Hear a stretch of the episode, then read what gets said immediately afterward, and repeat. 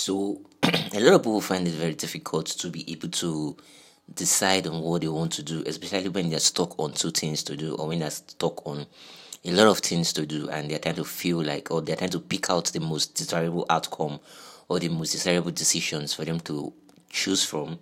You know, in this kind of situation, you have to understand that a lot of like you have to understand that you don't have to rush your decisions. You don't have to rush.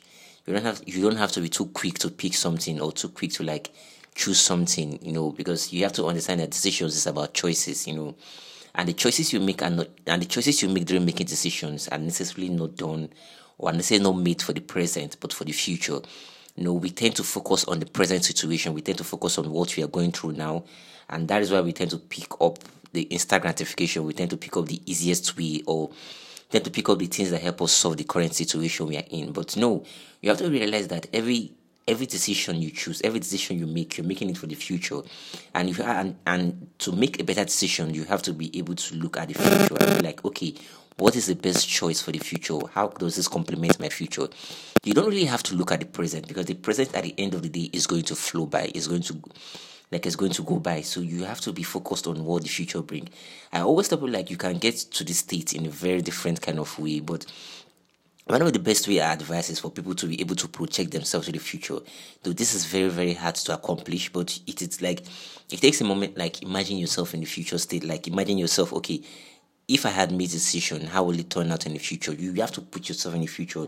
You have to put yourself in the circumstances that you're going to meet in the future. You have to put yourself in everything you think you're going to meet in the future. And at the end of the day, ask yourself like, is this kind of situation the most desirable? Is is this what I would love to live in in the future? Is this what I would love to like be able to get in and be able to like possess throughout the future or be able to like enjoy throughout the future? If it doesn't fit what you think you value, because everybody has to have a value, everybody has to have a state of where they think like, okay, this is what I value and this is where I'm going and this is what I want from life. If those things, if you think like those decisions you're about to make complicate or contradict what you believe in and what you value in, uh, or what you value as a person, then it is up to you to like don't make that decisions. You know, this is why always the people like to be able to project themselves into the future and look at how their decisions led them to where they are now.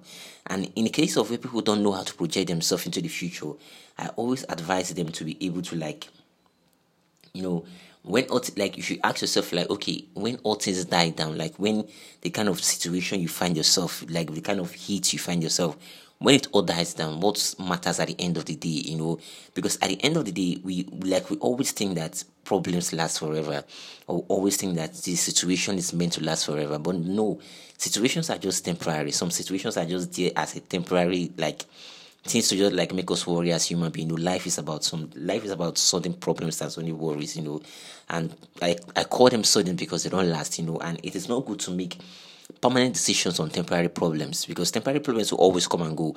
Now, the question you should ask yourself, like during temporary problems, are you to make permanent decisions on it? Because if this, if, like, if this heat can go down, what else does this really matter? So you have to be able to like ask yourself the right questions when it comes to making decisions and when it comes to like choosing what is most desirable for you.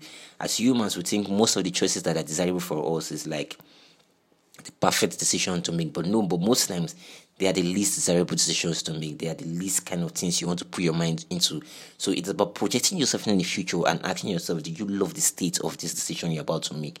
And secondly, it's about asking yourself when everything goes down, when everything dies down, what really matters at the end of the day. So you should pick the you should pick the decision that matters at the end of the day. So this is where I end today's podcast. And I wish to catch you on tomorrow on another topic. So till next time, stay safe.